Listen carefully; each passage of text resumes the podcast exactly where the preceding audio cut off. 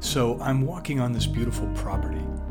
What makes it so beautiful to me is that it's really old. I mean, all property is old when you think about it, but this is a landscape that has pretty much stayed intact for over two centuries. The parcel is about 15 acres, and there's a house situated on the land here. That house was built in the colonial period, and it's beautiful too. The roof line extends deeply beyond the gable ends, and the windows and doors, although replaced over the years, have preserved the look and feel of the original structure. The clapboards are corbelled starting at the seventh course from the bottom. To give you an idea of what corbelling is, it's as if those last few rows of clapboards concave outward and then curve back in where they terminate. This was to keep the rainwater from pooling along the sill and then seeping into the foundation. It's a summer day in New England, and I'm walking sort of slowly. That's because I'm looking for something, but I don't know what it is yet. I haven't lost anything, but someone else did about 200 years ago. I am metal detecting.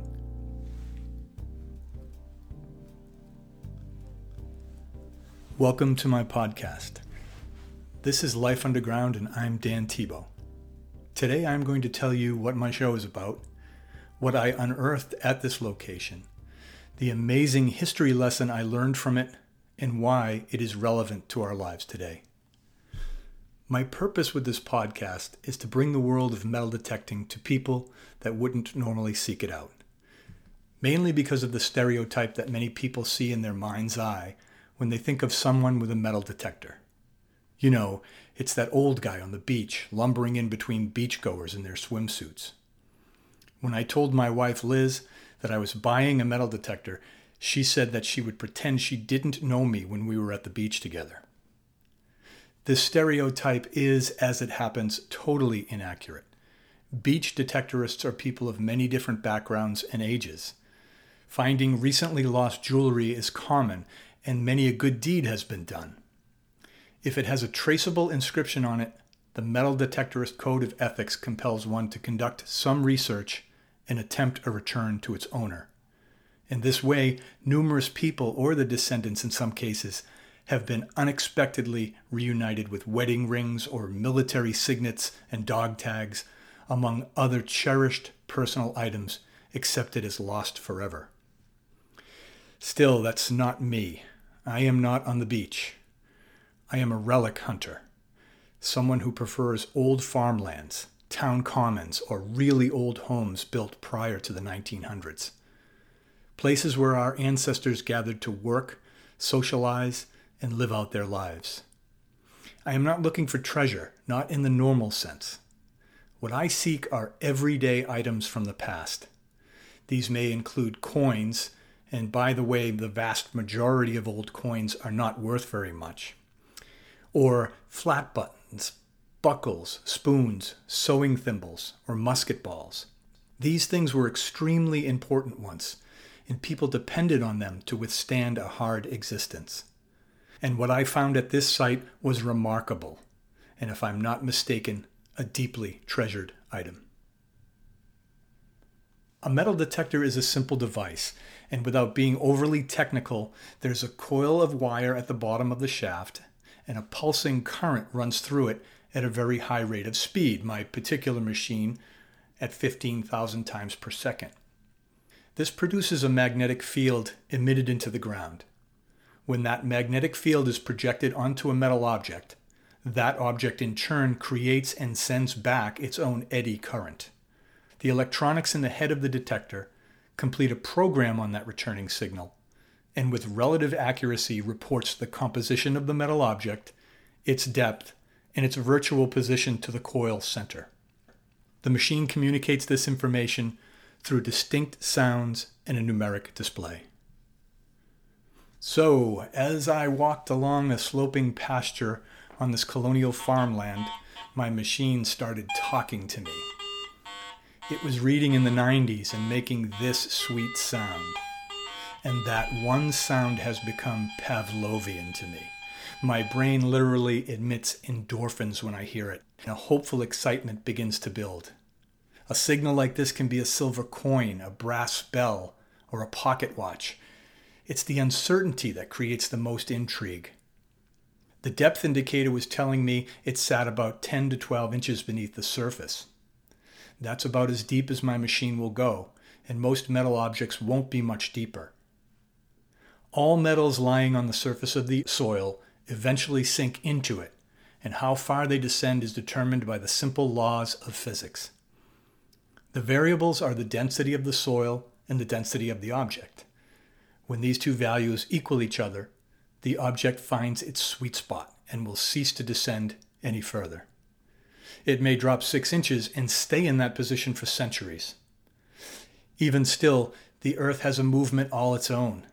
It heaves and creeps sideways, and from below, ground moraine is continually pushing upwards to the surface, as evidenced in the stone walls so typical in a New England landscape.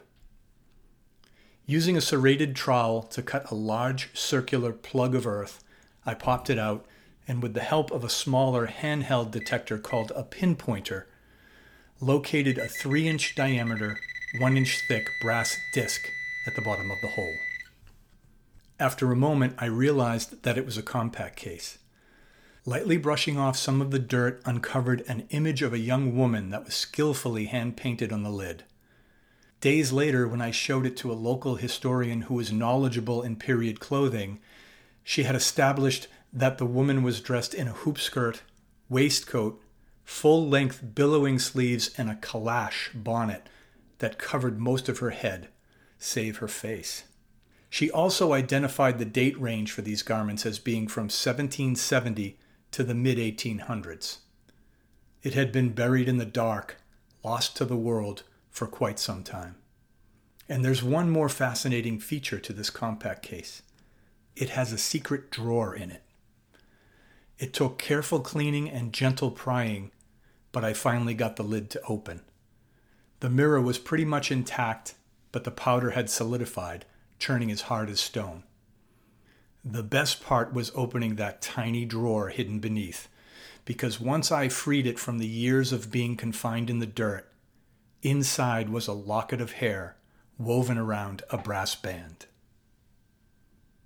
Saving a locket of hair of a loved one, especially before an impending separation or after their death, was a tradition begun in the 1600s in Europe, transported to the Americas and it surged in the late 1700s to mid 1800s.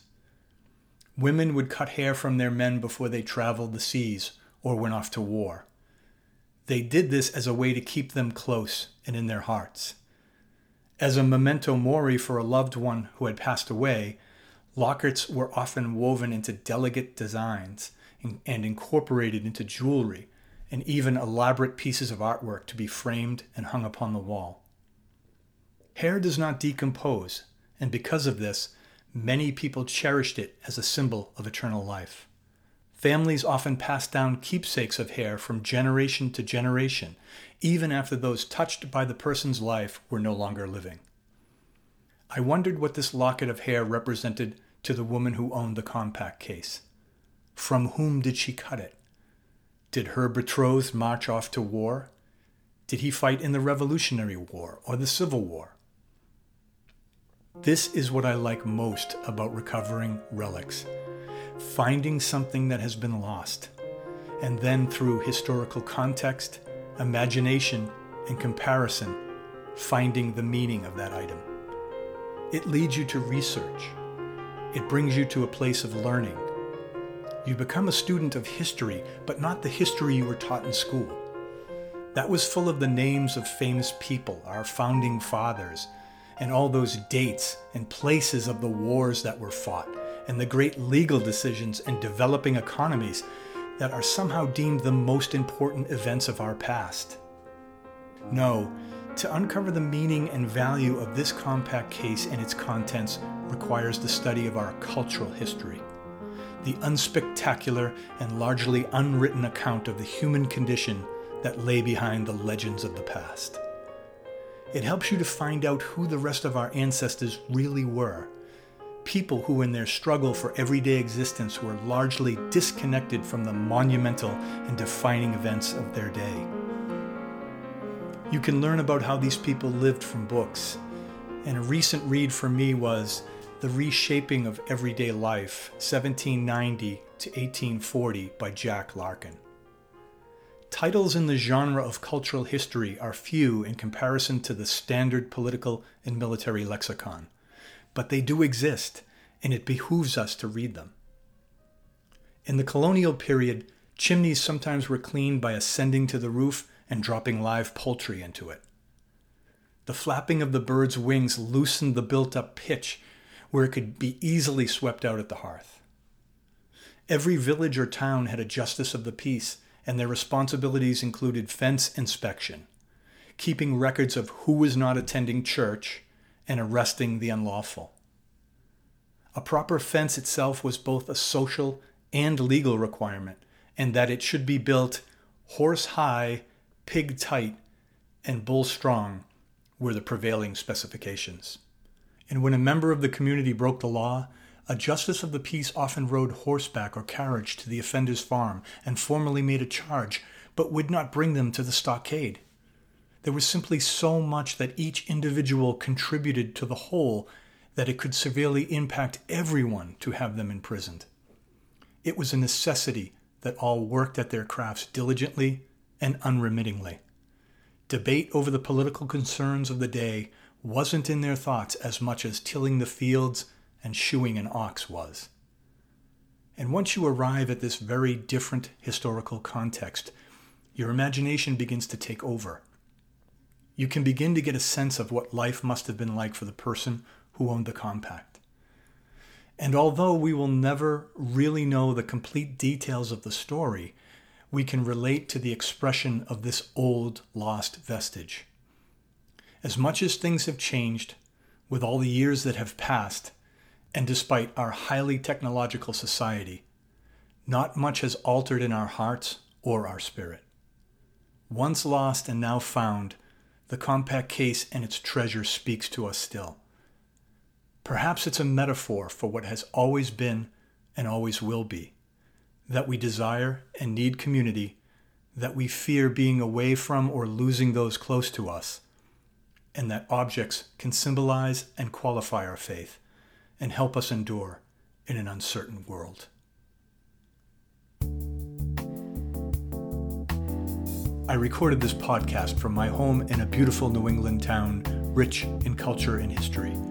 If you liked it, please subscribe, download, rate, and review. The compact case now rests on display at the local historical society.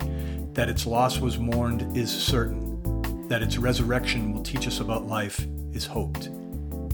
Thanks for listening, and look for my next episode soon on Life Underground. I'm Dan Tebow. May you bring the lost to the light.